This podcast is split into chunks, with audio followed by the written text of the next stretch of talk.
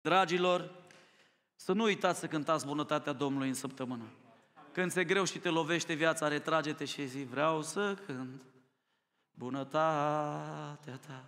Când nu-ți mai merge bine și nu mai vezi orizontul și nu mai vezi lumina, spune vreau să cânt bunătatea ta.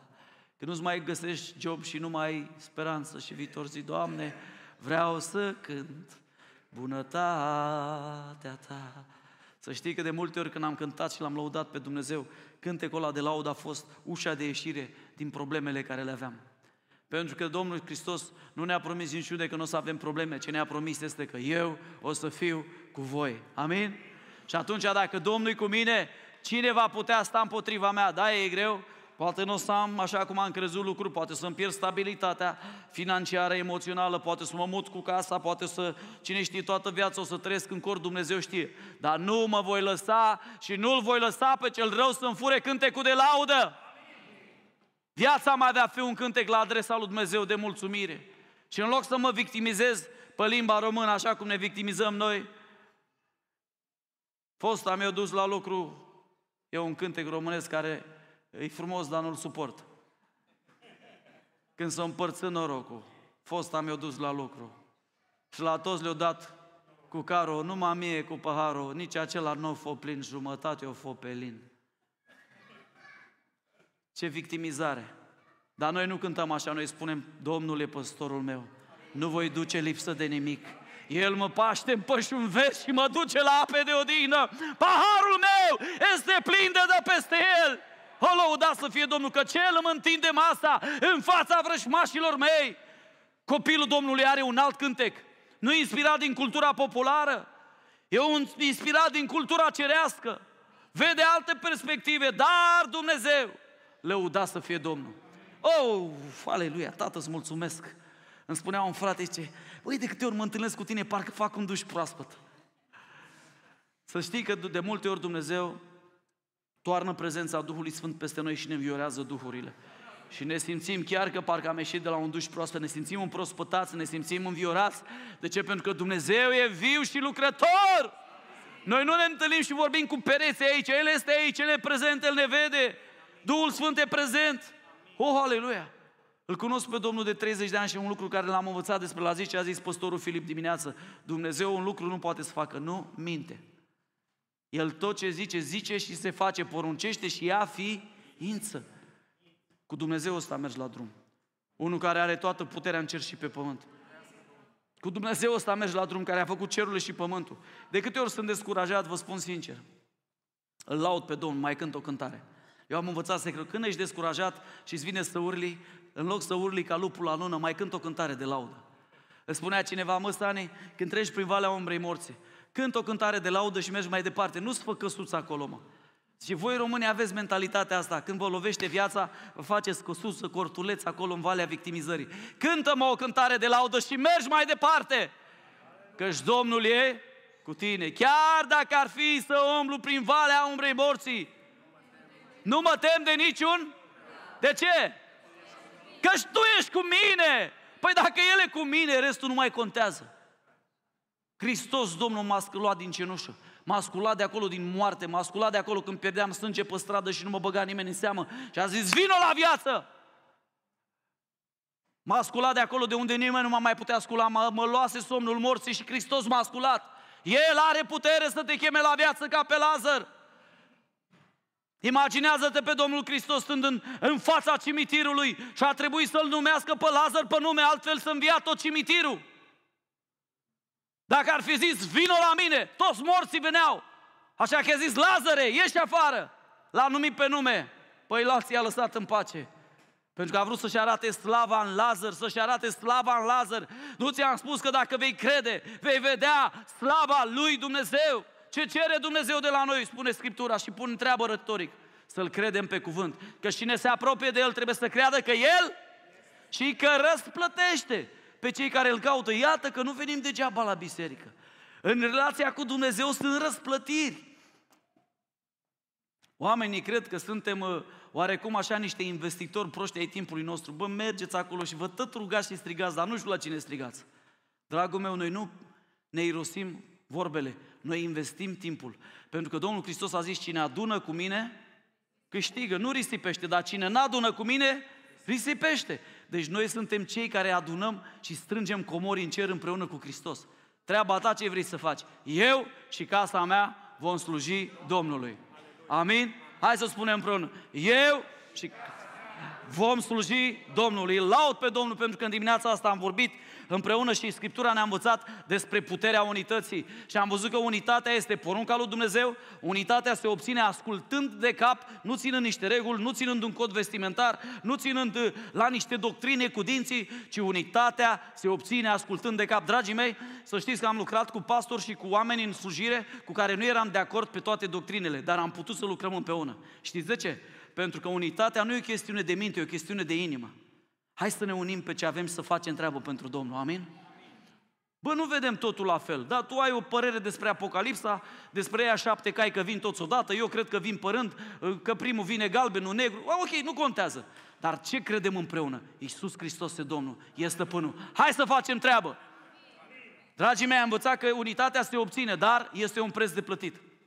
Și am văzut că unitatea nu doar se obține și se poate crea sau construi împreună, dar se și inițiază. Și am vorbit despre liderul casei, mama care își crește copiii, tatăl care își crește copiii, care are grijă de casa lui, omul care e singur, se conduce pe el, își conduce instinctele, se, se stăpânește și îi dă slavă lui Dumnezeu și se predă lui Dumnezeu cu trupul lui. Amin? Și face din trupul lui un templu al Duhului Sfânt. O casă de rugăciune, nu o peșteră de tâlhari. O, frate, n-am pe cine să conduc. Mi-ar place să am nevastă și copii. Condu-te pe tine în primul rând. Stăpânește-te pe tine. Unitatea se obține nu ascultând de membre, ci ascultând de cap, venind toți sub același steag, sub standardul cuvântului lui Dumnezeu, pentru că Hristos ne-a lăsat cuvântul și ne-a spus Biblia acolo de El să ascultați. Cine mă iubește, păzește și ascultă poruncile mele. Și le face. Dragul meu, am văzut care a fost rădăcina problemei, diviziunea, ambițiile personale, oameni care nu sunt răstigniți, oameni care nu sunt crucificați, oameni care nu și-au noi în mintea, vin la biserică, au intrat în apa botezului de ei, n-au fost cu adevărat transformați. Și unii dintre ei funcționează în daruri ca biserica din Corint.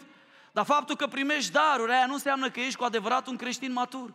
Dumnezeu dă cu inimă largă, nu? Și tu dai daruri copiilor tăi. Nu înseamnă că copiii tăi pot conduce o mașină. așa e? N-ai da Honda la fetița ta, nu? Logic, nu acum. Poate când va crește mai mare. De aia, dragul meu, maturitatea nu vine în urma darurilor, ci în urma procesului de șlefuire, când tu te pui sub cuvântul lui Dumnezeu și trăiești în comunitatea creștină, acolo unde unul și altul te poate corecta. Băi, omule, e greu. Nu, frate, eu trăiesc doar sub Duhul Sfânt, eu n-am nevoie de comunitate, serios. Biblia vorbește despre trupul lui Hristos, nu vorbește despre degetul lui Hristos. Nu vorbește despre urechea lui Hristos, nasul lui Hristos care merge prin Cluj și evangelizează. Trupul lui Hristos și El este capul. Deci unitatea se obține atunci când noi ca mădulare începem cu toții să ascultăm de cuvânt, noi mergem în unitate. Noi mergem în unitate. Am văzut rădăcina problemei, invidia, vrăjbile, certurile, este ambiția noastră, firea noastră nerăstignită și am văzut și antidotul care era răstignirea firii. Și spuneam, dacă nu aveți cuie, vă facem noi rost de cuie. Cuiele sunt lepădarea. Când îți negi efectiv poftele, când îți negi efectiv instinctele, când zici nu, știu că pot să fac asta, dar nu mi-este de folos. Nu rămân în unitate cu trupul. Știu că pot să-i spun asta, dar nu rămân în unitate. Mă lepă de mine. Îmi iau crucea în fiecare zi și mă duc să-L urmez pe capitanul vieții mele, pe Isus. Amin? Lăudați să fie Domnul. Dar am mai spus că unitatea se demonstrează nu numai prin lepădare și crucificare, dar și prin dăruire față de aproapele. Pentru că e frumos să zici, frate, m-am crucificat de dimineață. Serios? Vreau să văd. Și îmi place că Biblia e o carte pragmatică. Îmi place, iubesc pe Dumnezeu, că e un Dumnezeu pragmatic și ce copilașilor. Deci voi dimineață v-ați crucificat, da, tată? Nu, bun. Ca să se vadă asta în fapte, vreau să vă arătați dragostea față de semenii voștri. Pentru că Biblia spune că atunci când noi vom fi una, vom asculta de cap, oamenii vor crede și vor cunoaște. E incredibil. Nu să ne mai chinuim să le explicăm lui ăștia de Hristos. O să ne vadă că funcționăm ca o unitate impenetrabilă și să zică, băi, ce cu voi, mă? Cine, cine vă conduce? Ca furnicile alea care parcă n-au stăpân, dar să mișcă toate împreună. Voi ați observat că furnicile muncesc non-stop? Cel puțin în sezon de vară, ele strâng și culeg. Zine să crezi? Wow, unitate. Când te uiți la ele, unitate. Mă anunță ceasul că am făcut 10.000 de pași. Minciună. Am făcut din mână așa și gata, el zice că am făcut 10.000 de pași. Așa e cu creștinul care stă minte, știe versetele, dar niciodată nu le pune în aplicare. A, am făcut 10.000 de pași. Sunt pocăit, dar sunt doar pocăit, păcălit. Sunt un impostor, sunt un teoretician, pentru că dacă nu treci la fapte, spune Ioan, spune Iacov, dacă tu nu-ți arăți dragostea pentru frați, împlinindu-le nevoile, în măsura în care poți, dând un telefon, punând o mână pe inimă, ascultând pe ăla, încurajând pe ăla, în măsura în care poți, nu să te distrugi pe tine, dar dacă nu împlinești, nu te duci cu dragostea să fii un instrument al milei lui Dumnezeu, o mână extinsă, o mână întinsă, tu nu demonstrezi crucificarea, nu demonstrezi că tu asculți de cap și de aceea e posibil să trăiești o înșelăciune. În după masa asta, mergem din nou la această temă a unității. Pentru că mesajul de dimineață s-a numit Unitate înainte de toate. În după masa asta vreau să mergem altundeva. Să vedem o, uni, o imagine a unității perfectă într-o biserică primară făcută din pescari, din vameși, din foști păcătoși, fără prea multe școli și când citesc Cartea Faptele Apostolilor, stau și zic, Doamne, nu-i normal. Eu am mai multă școală, ăla are mai multă școală, noi toți avem școală în ziua de azi și noi nu putem să umblăm în unitate și pescarii ăștia amărâți au știut să umble cu tine să stea în unitate. Și aș vrea să ne apropiem de Cartea Faptele Apostolilor, pentru că dacă vrem să vedem ce înseamnă unitatea, să avem o imagine, un tablou al unității, trebuie să ne întoarcem la Scriptură, amin? Noi nu putem să înțelegem unitatea, dragilor, dincolo de Biblie, nu avem cum. Pentru că unitatea din punct de vedere firesc, este altceva. Dar unitatea spirituală este altceva. Hai să ne uităm la biserica primară, să aprofundăm cum au făcut ei, cum au reușit ei să construiască această unitate într-un mod practic la începutul bisericii, când măcar nu știau multe. Este clar că ei s-au mișcat în direcția unității, dar care au fost ingredientele? Povestea începe după pogorârea Duhului Sfânt. Atenție! Se coborâsă Duhul Sfânt, dar încă nu umblau în unitate. Și aș vrea să citim de la capitolul 2, de la versetul 42 până la 47. Ei stăruiau în învățătura apostolilor, în legătura frățească, în frângerea pâinii și în rugăciuni. Fiecare era plin de frică și prin apostol se făceau multe minuni și semne. Vezi că ăștia nu căutau semnele. Ăștia făceau ce trebuie să facă. Stăruiau un cuvânt, stăruiau în învățătura apostolilor, în legătura frățească, cum spunea pastor Filip mai devreme, împărtășia aia, în comunicarea aia unul cu altul, înfrângerea pâinii, luau cina cu bucurie, îl celebrau pe Domnul și în rugăciuni. Fiecare era plin de frică și prin apostol se făceau multe minuni și semne. Ei nu erau disperați după semne, nu erau niște oameni care căutau semnele, nu erau niște oameni care căutau cuvântul. Dumnezeu confirma cuvântul prin semne și minuni. Noi astăzi avem extreme în Biserica lui Hristos care vor numai experiențe, numai prorocii, numai vorbiri limbi, numai semne. Dacă nu sunt alea, nu e Dumnezeu în biserică. Dragul meu, ascultă-mă, Duhul Sfânt se coborâstă deja peste ei și încă nu umblau în unitate. Doar acum, din versetul 43 până la 47, Biblia ne dă un tablou al unității în biserica primară.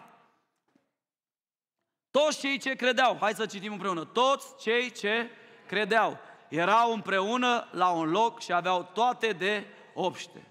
Wow, ce frumos! 45. Își vindeau ogoarele și averile și banii împărțeau între toți după nevoile fiecăruia. 46. Citim împreună. Toți împreună erau nelipsiți de la templu în fiecare zi. Frângeau pâinea acasă și luau hrana cu bucurie și curăție de inimă. Versetul 47 îl citim iar împreună. Ei lăudau pe Dumnezeu și erau plăcuți înaintea întregului norod și Domnul adăuga în fiecare zi la numărul lor pe cei ce erau mântuiți. E incredibil, am stat și m-am tot gândit, Doamne ce tablou, Doamne ce tablou, vreau să-l luăm pe rând și să vorbim un pic, să lăsăm Scriptura să ne vorbească.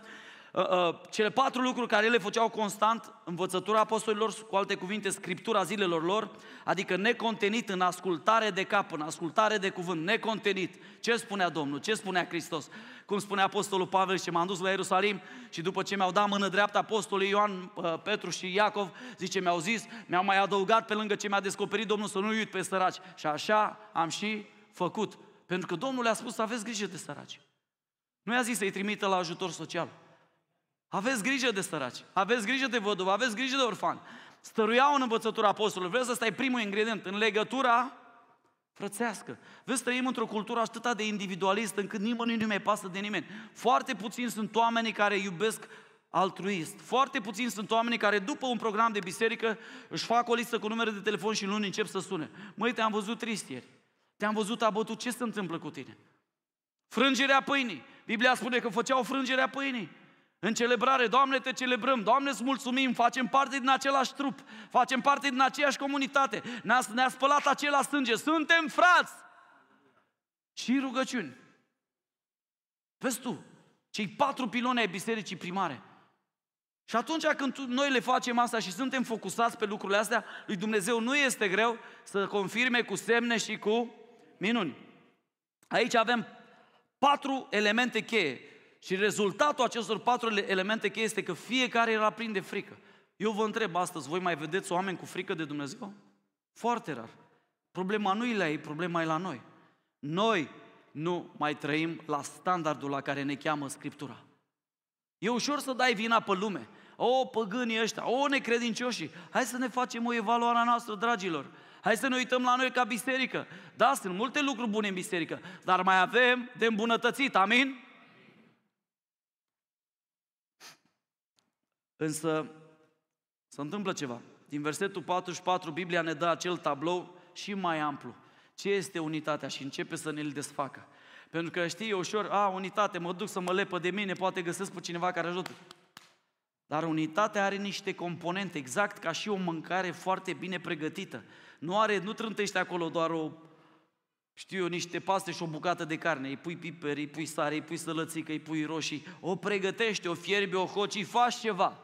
Aș vrea ca să descoperim cu ajutorul Duhului Sfânt și spunem, Duhule Sfânt, vorbește Duhule Sfânt, vorbește care sunt elementele sau componentele unității. Și începem în versetul 44. Toți cei ce credeau erau împreună la un loc și aveau toate de obște. Iată că un prim ingredient al unității din tabloul nostru din seara aceasta este credința. Credința întotdeauna aduce împreună. Cei din Babel au avut o credință în rău. Credința în rău, să construiască un turn care să-i facă pe ei mari, să ne facem un nume nou, să ne dăm nouă slavă, i-a adus împreună. Dar credința în bine, credința în Hristos, credința în împărăția lui Dumnezeu de asemenea aduce împreună. Credința e un ingredient cheie. Cine crede și se va fi mântuit. Credință. Dragilor, noi nu putem să-L urmăm pe Dumnezeu prin vedere. Am vrea ca tot timpul să... Îl întrebam odată pe un om care era în lucrarea profetică și sper să mă auziți. Eu cred în lucrarea profetică. Eu am avut cuvinte profetice probabil pentru câteva mii de oameni. Dar ascultați-mă ce vă spun, ce mi-a zis el. Un om bătrân, mai în vârstă cu experiență. I-a zis, măi omule, explică și mie că tu ai fost în trei treziri în America, a prins trei treziri, trei revivals. Zic, explică și mie de ce s-au încheiat revivalurile astea și de ce Dumnezeu nu dă mai multe prorocii. Și mi-a dat două, două răspunsuri. Zice, revivalurile sau trezirile s-au terminat când un om a început să-și ia creditul sau organizația a pus mâna pe ea, s-a închis peste noapte. Doi, Dumnezeu nu dă atâta de multe prorocii ca să nu ne distrugă. De ce? Prorociile în sine sunt bune. Un cuvânt profetic e bun. Ai nevoie câteodată de un cuvânt de încurajare. Dar dacă îți dă prea mulți ochi, nu mai trăiești prin credință, trăiești prin ve- vedere. Și Biblia spune, cel neprihănit va trăi prin credință. Păi dacă eu te injectez cu prorocie de duminică de duminică, tu știi prin ce trăiești? Eu îți spun următoarea săptămână, îți spun următoarea săptămână, tu pe ce te bazezi? Pe ochi, nu pe ochii tăi și pe ochii altuia. Dar Dumnezeu vrea să trăiești prin credință. Credința, vezi tu, că are puterea asta de a aduce împreună, când avem un cel comun, să ascultăm de Domnul Isus Hristos. Ne aduce împreună, amin? Știi de ce n-am stat acasă, tolănit pe pat astăzi? Pentru că nu mi-e obiceiul ăsta. Biblia spunea de Domnul Hristos și el a mers la sinagogă după cum era obiceiul. Wow, ce obiceiuri bune avea Domnul Hristos. Într-o zi o să predicăm de obiceiurile bune a Domnului Hristos. Dar nu uita, credința te mișcă. Credința are picioare. Credința nu te lasă inactiv. Credința te aduce până la biserică și dacă nu primești nimic în ziua aia, tu vii. De ce? Pentru că vrei să te găsească împăratul Iisus credincios. Nu mai sta acolo ca un copil din la de 12 ani și plângi și nu-ți convine că nu să predică ce vrei tu, nu să spune ce vrei tu, nu să face cum vrei tu, nu să face cum ai învățat tu. Nu e despre tine! Ei, toți cei ce credeau, erau împreună. Deci nu e despre mine, e despre noi. Vedeți voi, Scriptura este scrisă unei culturi colective. Noi în vremurile de astăzi suntem zăpăciți la cap pentru că e totul despre individ. My space, my phone, my time, e totul al meu. Atunci nu exista așa ceva. Erau împreună la un loc. Vezi tu, credința te face să fii împreună, să-L iubești și pe ăla cu care nu te-ai înțeles. De ce? Pentru că deodată știi că și tu și el sunteți sub același stăpân. Îmi place mult de tot. Credința duce spre unitate. Spune împreună cu mine. Credința duce spre unitate. Al doilea ingredient care este din acest text, aveau toate de obște și Biblia spune mai clar în versetul 45, își vindeau ogoarele și averile și banii împărțeau între toți după nevoile fiecăruia. Atenție, nu după mofturile fiecăruia. Asta nu înseamnă că tu ești chemat astăzi să-ți vinzi casa și să împarți cu noi pe aici, nu. Să nu-ți imaginezi că s-a întâmplat așa. Oamenii dădeau, oamenii care îi mișca Dumnezeu și Biblia spune și în Vechiul Testament, la templu, uh, atunci când s-a ridicat zidul lui Neemia, spune că Dumnezeu a mișcat pe mulți care au dăruit, au fost darnici. Trebuie să vină din încredințare. Dar unii dintre ei își vindeau, așa cum a făcut și Barnaua, și banii îi împărțau între toți după nevoile, nu după mofturile, după nevoile fiecăruia. Cu alte cuvinte, comunitatea asta nouă, biserica asta nouă care a născut-o Hristos, ei aveau în vedere pe oricine. Erau atenți, cu alte cuvinte, aveau un ochi format, erau, într-un cuvânt, oameni, dar nici. Vezi tu, ca să fim în unitate, trebuie să pornească din credință, dar trebuie să începem să fim disponibili, să ne dăruim. Să ne dăruim timpul, să ne dăruim resursele, să ne dăruim energia, punem scaun, ne tragem cu aspiratorul, ă, într-o lună poate spune Domnul pe inimă să plătești tu cafeaua, că ai venit la biserică aici, ai băut cafea de 2 ani jumate și n-ai plătit odată un ban. Și într-o zi zici, bă, stai puțin, nu-i corect. Nu-i corect, asta e, e deja o plăcere. Îți mulțumesc, Doamne, că am putut să beau de 2 ani jumate pe gratis. Dar vreau și eu să, să fac o, o dărnicie, vreau eu să mă ofer de acum să cumpăr cafeaua pentru următoarele șase luni. Nu știu, poate e o idee, câteodată Dumnezeu lucrează așa. Dar trebuie să începi să dorești, dacă tu nu ai o inimă darnică, ceva e, e mort, e mort acolo, e greșit. Dacă tu când te întorci la Dumnezeu și te aprinde Dumnezeu, îți dă credința de început și începi să crezi, nu, prima mea tendință când m-am pocăit a fost să dau tot ce am. Dar nu aveam prea multe. Și am zis, Doamne, sunt sărac, ce să fac? Și Domnul mi-a zis, dă în viața ta, ca eu să o pot împărți altora. Dăm timpul tău, că eu să pot să-l dau altora. Dăm urechile tale, că eu să pot să le dau altora. Dăm gura ta, că eu să predic altora. Dăm picioarele tale, în loc să alegi la rău cum ai alergat, vreau să mergi cu Evanghelia și cu vestea bună. Și am zis, Doamne, sunt al tău. Vreau să te întreb, tu ce dai? Că e ușor să arăți cu degetul. He, he, ăștia nu umblă în unitate. În unitate, fraților, și ești ca politicienii aia. Să facem schimbări, să facem schimbări. Dar el stă frumos să duce în vacanță, nu știu ce insulă așa cumpărat și nu face nimic pentru țară. Și așa suntem și noi de multe ori demagogi. Dacă vrem cu adevărat să înțelegem unitatea, uite că Dumnezeu ne-a dat mesaje luna asta despre unitate, ne deschide mintea să vedem cum se face prin lepădare și ascultare de cuvânt și intervine inima aia de dărnicie, măi, vreau și eu să dau ceva. Mi-aduc aminte de un om care s-a pocăit, am fost și acolo când l-am botezat și la un moment dat a zis, simt că nu-i de ajuns. Zice, trebuie să fac mai mult. Zic, zic, du-te vorbește cu păstorul bisericii și l-am întrebat pe păstor ce ți-a zis fratele ce. Mi-a zis că vrea și el să dea ceva, dar nu are prea multe. Dar el vrea să dea. El vrea să dea. E normal să începi să simți să dai, nu? Dacă o mamă care naște nu simte nevoia să dea iubire copilului, ceva e, e problemă. Dacă un tată care îi să naște un copil, să uită la el și zice, mă duc și eu la băieții, cu băieții la un fotbal. Auzi, vezi tu pe ăsta să-l fac să tacă până mă întorc acasă că vreau să dorm. E o problemă.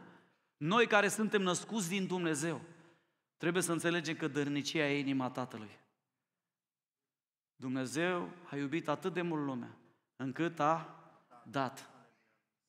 Dragostea dă, credința are picioare, merge. Dragii mei, unitatea nu se face doar stând pe scaun. Unitatea se face când albinuțele astea din biserică încep să lucreze. Când furnicuțele încep să lucreze și încep să adune hrană, adun cuvântul, nu doar pentru tine, ci să-l dai și altora. Adun, lauzi pe Dumnezeu, încep să te pui în acțiune. Păi, dar n-am chef, nu simt, nu pot. Îs mulți dragi pe lumea asta, n-am chef, nu simt, nu pot, nu vreau, ă, nu mi se pare corect, dar noi nu ascultăm de ea, nouă ni se spune pototul în Hristos care mă întărește. Lauda e o poruncă, mulțumirea e o poruncă și dărnicia e o poruncă. Biblia spune, dați cu inimă largă și cu bucurie, pentru că cine dă cu bucurie, pe acela îl iubește Dumnezeu. Și, dragii mei, aici nu vorbesc doar de dărnicie financiară. E treaba ta ce faci cu banii tăi. Dar nu uita că nu sunt ai tăi, sunt ai Lui. El ți-a dat sănătate să te faci. Aici vorbesc de a te dărui în primul rând pe tine. Apostolul Pavel spune într-una dintre epistole în Corinteni, spune, după ce am cheltuit totul pentru voi, adică toate resursele mele, m-am dat și pe mine însumi ca o jertfă. Wow! Incredibil! Adică n-a fost de ajuns să vă dau doar banii mei, n-a fost de ajuns să vă dau doar revelațiile mele, n-a fost de ajuns să vă dau doar cunoștința mea, nu a fost de ajuns să vă învăț doar la chitară, să vă dau tot ce m-am învățat, mă dau și pe mine însumi. Asta mie mi se pare ceva extraordinar. Când Dumnezeu vede un om predat, e ceva incredibil. Spunea odată John Knox, nu știu dacă ați auzit de el, a fost un predicator scoțian, și spunea, ă, spunea ă, ă, regina Angliei era, era singurul om de care era frică. Zice, nu mi-e frică de toate armatele lumii la un loc, cum ea a spus, cum e frică de rugăciunile lui John Knox. Și John Knox spunea, dați-mi 10 oameni la fel de pasionați ca mine și vă voi întoarce lumea pe dos. Dați-mi 10 oameni predați total lui Hristos, care nu mă așteaptă nimic și vă voi întoarce lumea pe dos. El a înțeles puterea. Ucenicii au fost niște oameni predați, amin? Ei au terminat-o cu lumea, zice Pavel, între mine și lumea e crucea lui Hristos. Lumea e răstignită față de mine și eu față de lume. Am terminat. Nu mai există gândul, stai că poate mă întorc, stai, nu mai există. Hristos și atât nimic mai mult. Credința, un ingredient extraordinar pe lângă lepădare și dărnicia. Vi-l subliniați? Vi-l scrieți în telefoane. Credință plus dărnicie. Vezi, unitatea se construiește, spune vecinului, unitatea se construiește. Spune eu mai tare, unitatea se construiește. Păi, ai zis-o unde? Spune-i vecinului. I-ai zis? Aleluia, unitatea se construiește. Haideți să mergem la al treilea ingredient. Toți împreună, citim împreună, toți împreună erau nelipsiți de la templu în fiecare zi. Ne oprim aici. Ce făceau oamenii ăștia la templu? Vreau să-mi spuneți și mie. Și lăudau pe Dumnezeu și se închinau lui Dumnezeu. Ei veneau în închinare pentru ei, Templu simboliza prezența lui Dumnezeu, închinarea era pentru ei o prioritate. Dar un om care nu-i lepădat, un om care nu-i răstignit, un om care nu are credință și care nu-i darnic, ăla nu poate să se închine. Lui Dumnezeu. El se închină altor idoli. Vedeți că oamenii ăștia erau împreună din nou, împreună, comunitate, biserică. Noi suntem împreună, nu suntem singuri. Bă, oameni buni, creștinii nu sunt insule. Creștinii sunt continent.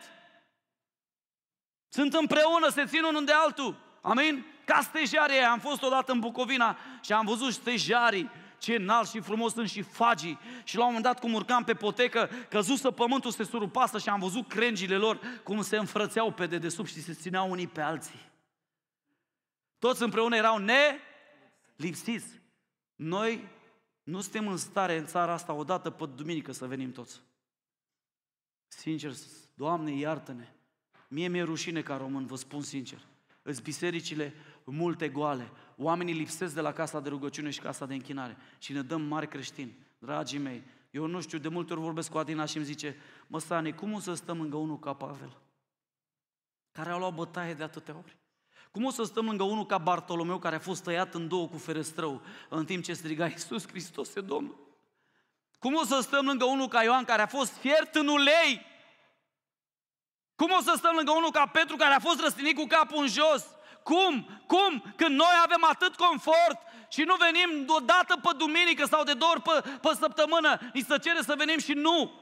Ne găsim alte preocupări. Atunci îți găsești să-ți construiești casa.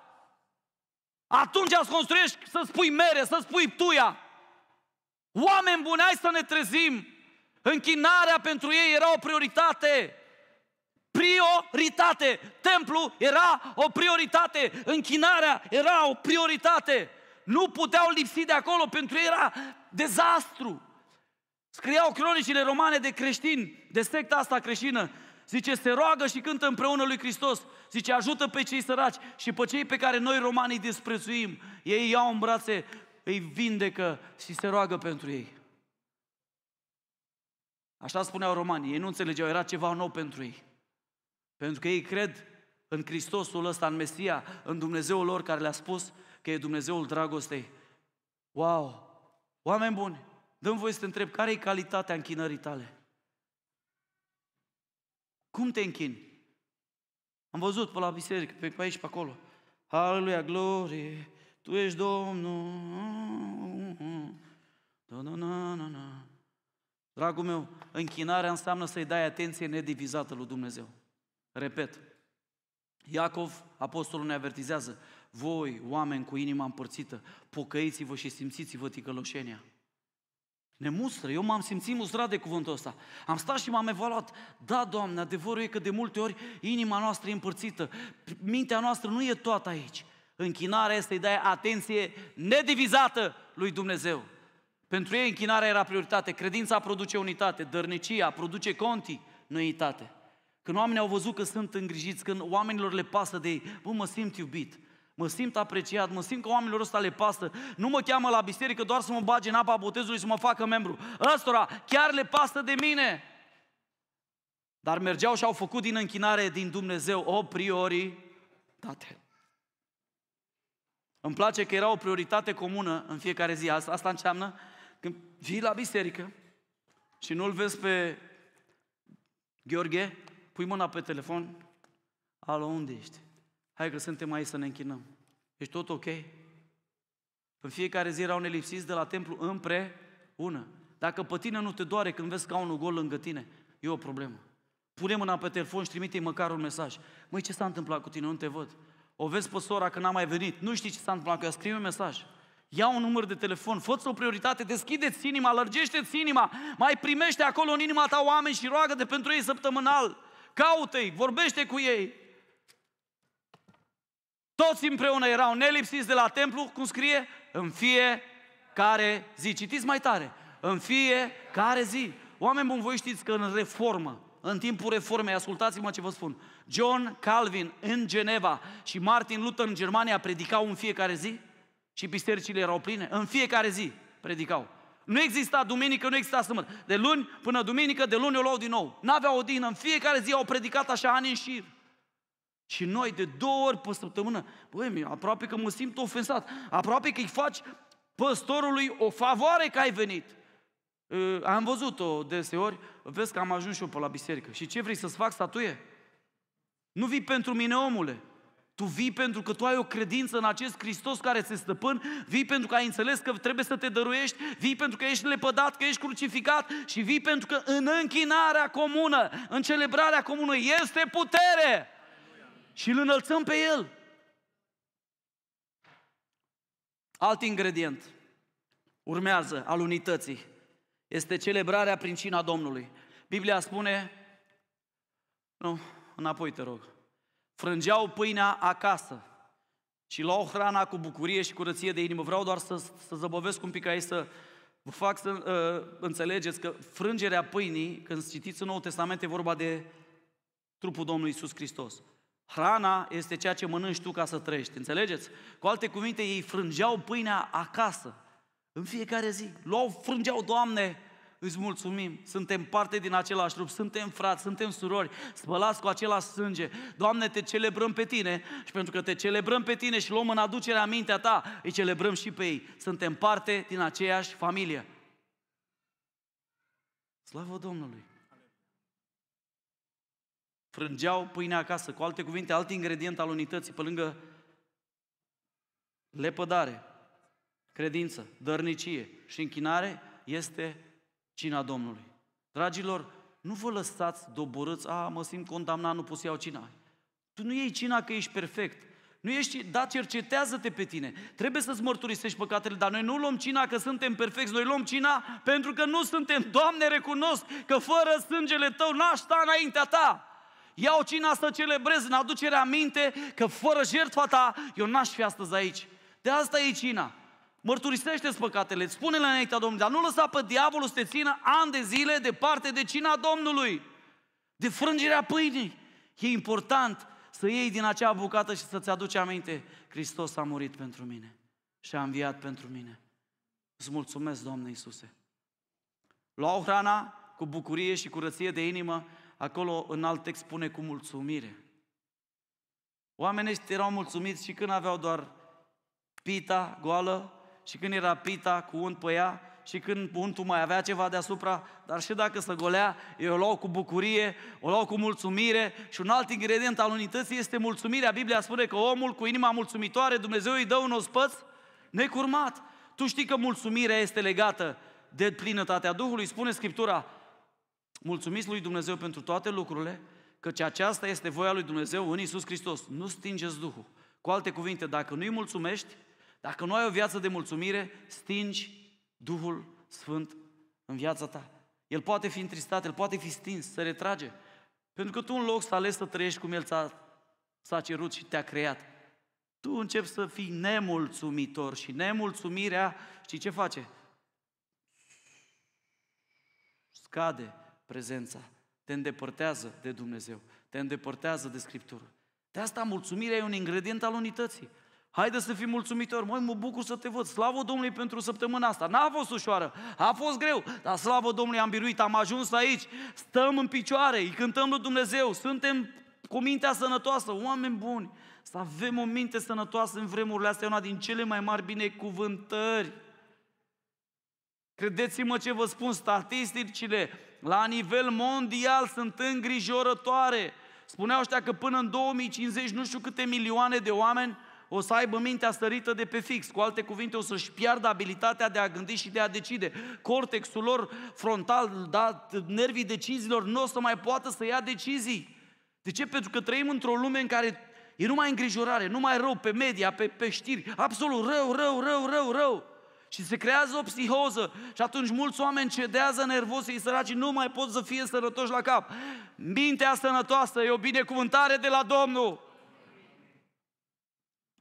Vă spun că am zile când mă trezesc și când deschid ochii, nu vine să cred că mai sunt aici.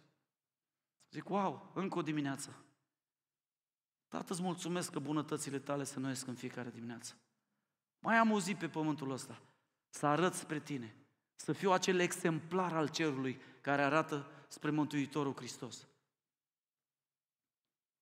Credință. Credință, dărnicia, închinarea e o prioritate comună. Celebrarea, mulțumirea, luau cu mulțumire, luau cu bucurie hrana, Dumnezeu le-a purtat de grijă, haleluia! Și mai este aici un ingredient, versetul 4-7, citim împreună, ei lăudau pe Dumnezeu, ne oprim aici.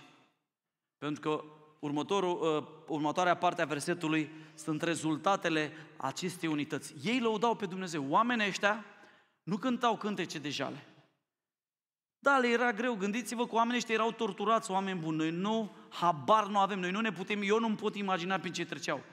În Imperiul Roman erau, cum să spun, interziși. Voi vă, vă înțelegeți ce înseamnă asta, interziși. N-aveau voie să se adune, n-aveau voie să se întâlnească. Încă nu venise Constantin anul 300. Ăștia erau exact atunci la început, când Nero îi fugărea și au omorât zeci de mii de creștini, a pus pe cruci în Roma și a aruncat ulei de măsline pe ei și le-a dat foc ca să lumineze Roma. Oamenii ăștia erau prigoniți și totuși găseau în ei puterea să fie mulțumitori și nu, nu să se plângă, ci să laude pe Dumnezeu. Știi ce înseamnă să lauzi pe Dumnezeu? Înseamnă să-L pui în centru vieții tale, să spui, Doamne, fără Tine eu nu pot.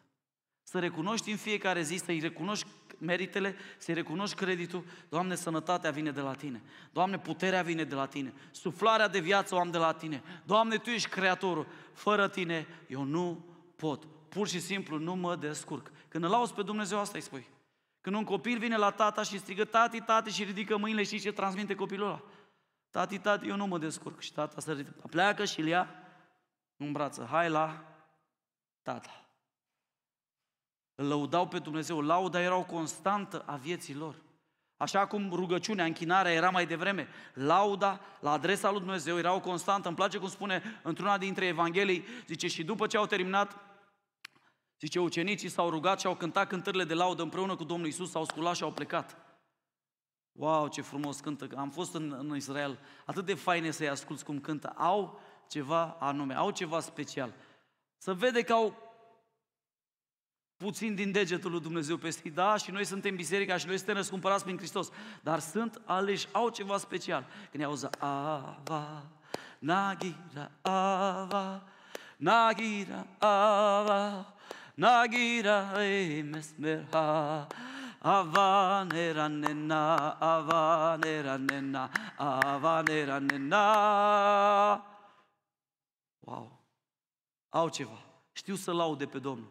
Noi mai mult știm să ne plângem, dar știți ce? În ultimii ani am văzut că biserica a început să învețe lauda, a început să învețe puterea laudei. Și haideți să insistăm pe laudă la adresa lui Dumnezeu. Hai să insistăm pe mulțumire, pentru că lauda dărâmă ziduri ca la Rihon. Lauda sparge închisori ca în Filipii acolo, când Pavel era închis. Lauda face lanțurile să cadă. Lauda e un ingredient al unității, mai mult lauda, cântecul de laudă ne ține împreună ca o armată, mergem împreună ca cei din vremea lui Iosafat, zice că au pus leviții înainte și cântau, cei din față cântau leviții, căci Domnul e bun și toată armata striga și în veac ține îndurarea lui, căci Domnul e bun și în veac ține îndurarea lui. Lauda produce și ea unitate. Dragii mei, sunt niște componente care trebuie să învățăm să le trăim.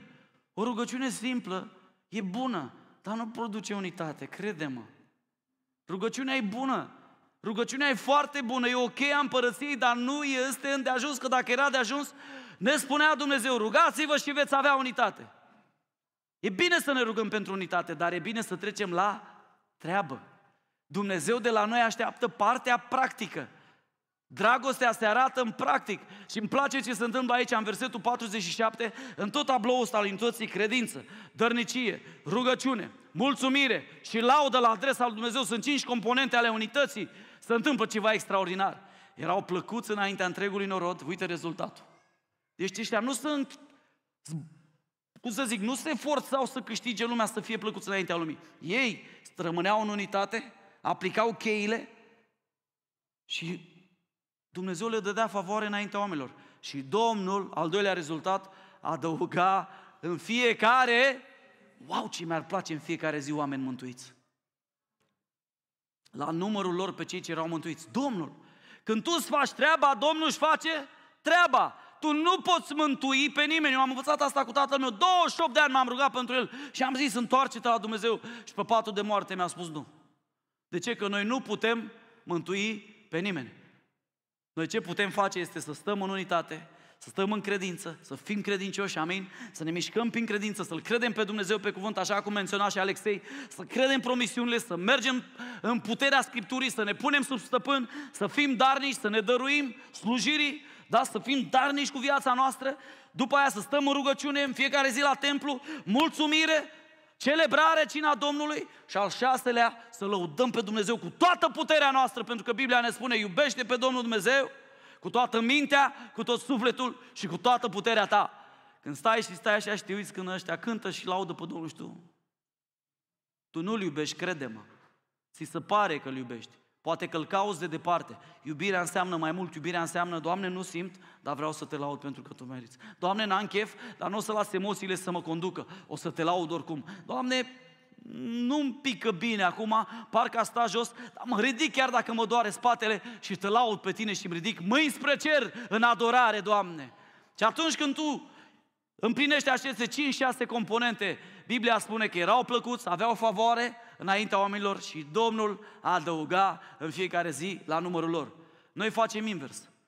Punem cai înaintea căruței. Încercăm să fim plăcuți oamenilor și să adăugăm noi la numărul nostru. Și rezultatul este, Doamne, toată noaptea ne-am trudit și n-am prins zero. și Domnul spune, da, stănică, dragul meu, voi puneți cai înaintea căruț, invers, căruța înaintea cailor. Nu așa. Ia uite, te lucrează la credință. Stați toți în credință, bazați pe cuvântul lui Dumnezeu. Dăruiți-vă în slujire. Wow! Dăruiți-vă! Mergeți în fiecare zi și rugați-vă. Rugăciunea la templu. Era casa de rugăciune, cum menționa pastorul Filip. Celebrați pe Domnul în fiecare zi. Fiți cu inima mulțumitoare și lăudați pe Dumnezeu. Și atunci ăștia o să fie un rezultat. Doamne, ajută-ne! Vrei să fii plăcut înaintea întregului popor? Biblia spune, înaintea întregului popor erau plăcuți, fără excepție. Știau toate televiziunile de ei, știau romanii, știau evrei, știau sirienii, știau babilonienii, știau cananiții, știau filistenii. Păi, ăștia lui Iisus Hristos știu să meargă în credință, știu să meargă în unitate. Ăștia lui Iisus Hristos stau împreună, se dăruiesc, se dăruiesc lui Dumnezeu și se dăruiesc slujirii, se dăruiesc nevoilor celorlalți. Ăștia a lui Dumnezeu știu să-i cânte, știu să se roage, știu să ia cina, știu, știu, știu. M-a auzit o poveste despre dăruire. Ce că un om a auzit o predică într-o zi despre a se dărui și nu știa cum să se dăruiască. Trăia la țară și zice, mai m-am tot gândit, m-am tot gândit și la un moment dat mi-am dat seama că eu la 5 vin de la lucru și mai am câteva ore până se însterează. Și în timp ce mă rugam, Doamne, eu te lau, Doamne, îți mulțumesc, Domnul îmi zice așa, aud o voce, n-ai vrea să mă slujești puțin mai mult de ora 4? Că până la 4 muncești pentru tine, dar de acum să slujești. O, Doamne, vreau! Și zice, mi-am făcut numărul de telefon și m-am dus, zice el, și l-am pus pe toate porțile din satul meu. Dacă ai nevoie de ajutor, sună, lucrez pe gratis. Știți ce s-a întâmplat, nu? Bzz, bzz, bzz, bzz, bzz, bzz, lemne, fân, aia, aia. Și oamenii se minunau, mă, ce cu vecinul? Da, e un preț, dar omul a înțeles. Trebuie să mă doresc în slujba aproapelui meu. N-am cum să-i spun ăla de Hristos, n-am cum să-i spun că am un tată care a dat ce a avut mai scump până eu nu dau. N-am cum să-i spun despre iubire până eu nu iubesc. N-am cum să-i spun lui fiul meu, fii mă mulțumitor că ți-am luat mașinuță, dar tu ai fost?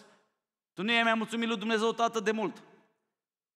Copiii modelează ce văd la Părinți, tatăl meu fumaș și îmi spunea mie, băi, nenorocitule, mă, să te prind că fumez că-ți rup capul.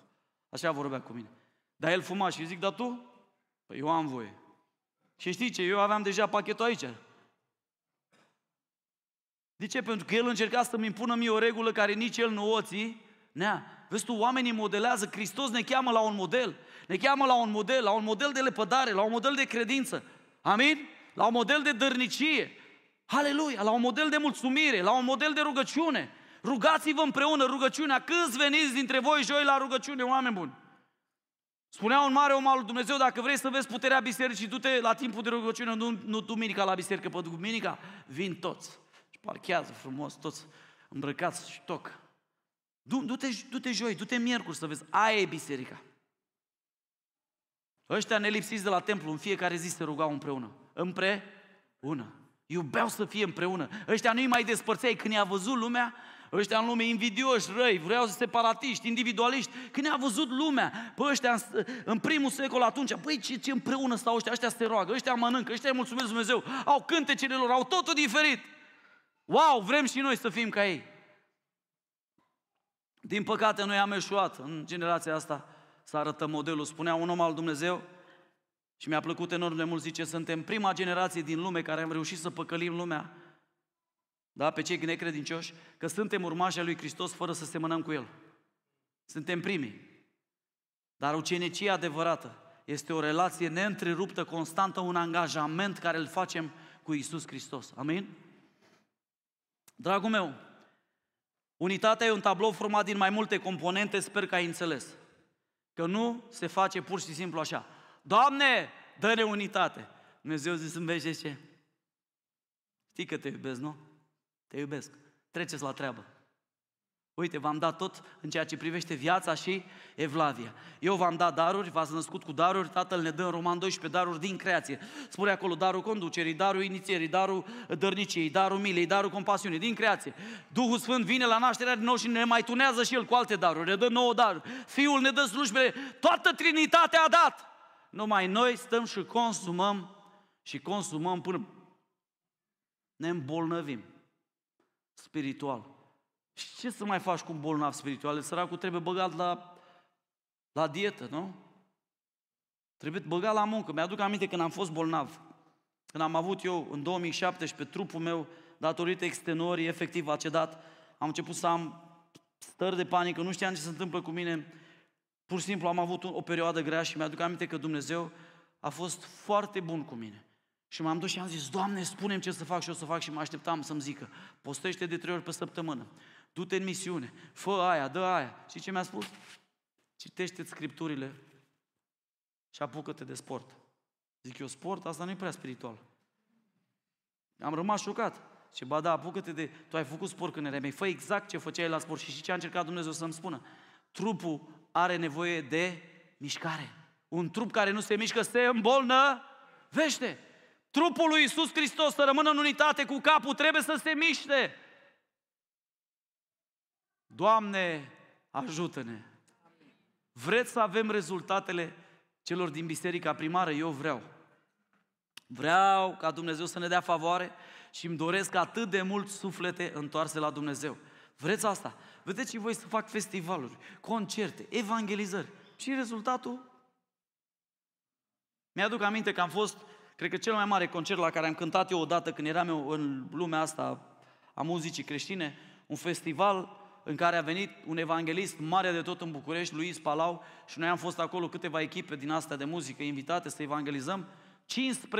15.000 de oameni au fost. Foarte mult. În anul ăla au scris ziarele, la pocăiți au fost mai mulți oameni decât la concertul lui Madonna.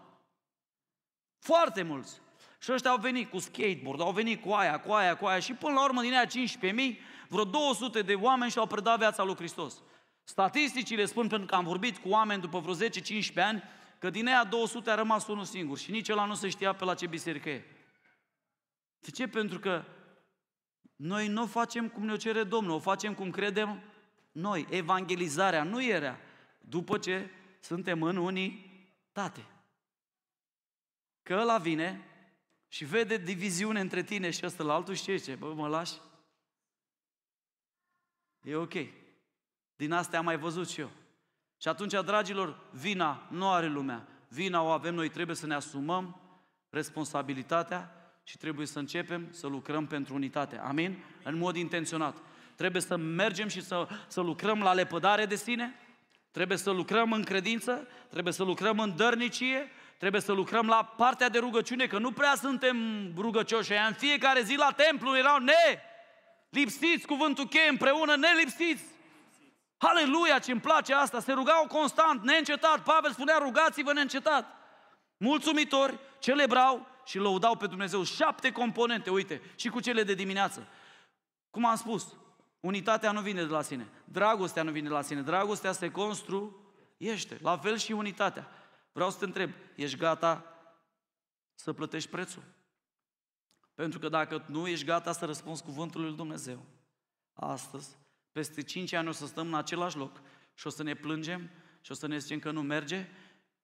Dar astăzi mesajul e clar și eu spun sincer, eu după ce am citit pasajul ăsta și Dumnezeu mi-a deschis mintea să-l înțeleg, sunt absolut, absolut, absolut hotărât să-l aplic mai mult, să-l duc în familia noastră, în, cu mine și cu Adina. Noi practicăm din ele, practicăm din aceste lucruri și cu ajutorul și cu mila al Dumnezeu am ajuns până aici aproape 20 de ani de când suntem căsătoriți, dar trebuie să insistăm mai mult pe anumite lucruri. Poate că ești un om al rugăciunii, dar nu ești un om care îl laudă pe Dumnezeu. Poate că ești un om darnic, dar nu ești un om al credinței. Poate că ești un om al credinței, dar nu ești un om darnic. Vreau să te întreb, în care dintre acestea? Poate ești darnic și un om al credinței, dar nu mergi în lepădare de sine. Tot timpul îți impui punctul de vedere. Nu ești încă lepădat, nu ești încă crucificat. Poate că le ai pe toate, dar nu iei cina Domnului, nu iei celebrarea, nu-L celebrezi pe Hristos, nu-L pui pe El centru vieții. Poate că iei cina, dar n-ai o viață de mulțumire. Să uită oamenii la tine și să zice, bă, nu știu ce să mai dau, că ăsta niciodată nu-i mulțumit. Orice i-ai da, el nu este mulțumitor. Zece au venit la Domnul. Doamne, ai milă de noi. Duceți-vă și arătați-vă preoților.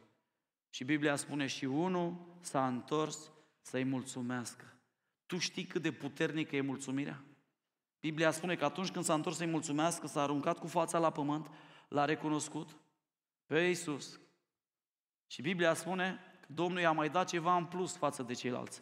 Dacă la ceilalți leproși li s-a oprit boala, au fost vindecați, dar ăla i-a căzut să poate o mână, nu i-a mai căzut și a doua. Nasul era căzut, dar nu, nu i-a mai căzut tot. O ureche i-a căzut sau una, nu, nu i-a mai căzut aia.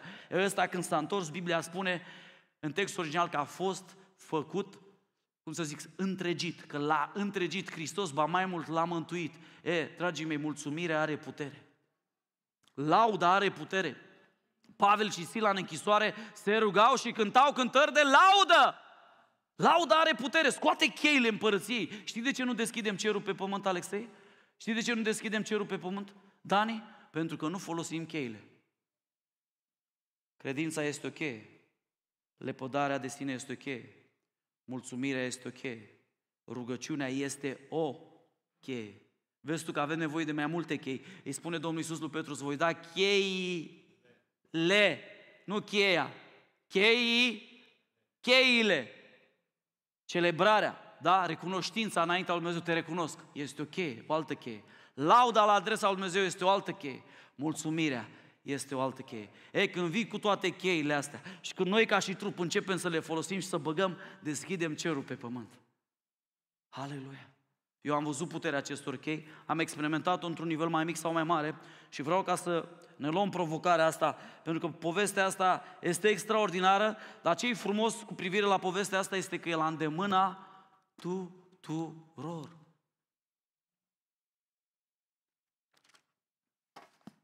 E la îndemâna tuturor. Ce ne cere Dumnezeu? Biblia spune în 1 Ioan, poruncile lui nu sunt grele. Este chiar așa de greu să-L crezi pe Dumnezeu pe cuvânt? Un Dumnezeu care a făcut universul, cerul și pământul? Este chiar așa de greu să mergi, să fii un om al rugăciunii, în fiecare zi să-ți faci un cel din asta, vreau să mă rog neîncetat. Ca John Wesley, niciodată nu mă rog mai mult de o oră, dar nu trece o oră fără să mă rog. Este chiar așa de greu să încep să fii un om darnic, să semeni în viața altora bunătate, credincioșie, o vorbă bună, un zâmbet. Este chiar așa de greu să ieși să-L celebrezi pe Hristos, să zici, Doamne, ăsta e trupul Tău care a fost dat pentru mine, să mulțumesc pentru mântuire. Se chiar așa de greu să-i cânți laude, se greu să-ți deschizi gura. Dragul meu, nu ține gura închisă, nu avea limba mută, cum spune într-unul din psalm. Limba mută, inima mută, deschideți gura și laudă dar știu că nu simți.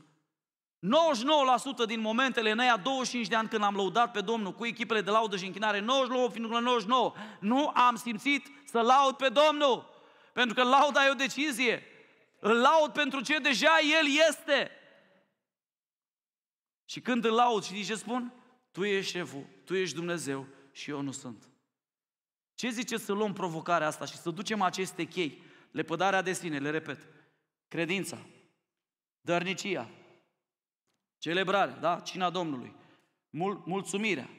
Recunoștința, că în laudă îl recunoști. Și lauda la adresa lui Dumnezeu. Doamne, Tu ești centrul vieții mele. Te laud pentru că Tu îmi spui tot ce are suflare să laude pe Domnul. Când e bine să laudăm pe Domnul? În orice vreme. Nu există limită de timp.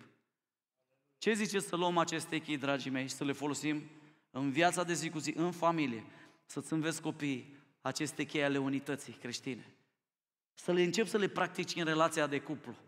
Să le practici în, în relația cu părinții tăi. Da, mă, n-am avut. Să începi să te întorci spre părinții tăi să zici, tata, am sunat să spun, îți mulțumesc așa de mult că ai avut grijă de mine și că m-ai făcut. Știi ce o să răspundă? Băi, ești ok? Eu când l-am sunat pe tata să-i mulțumesc, și cu tine, mă, vrei bani?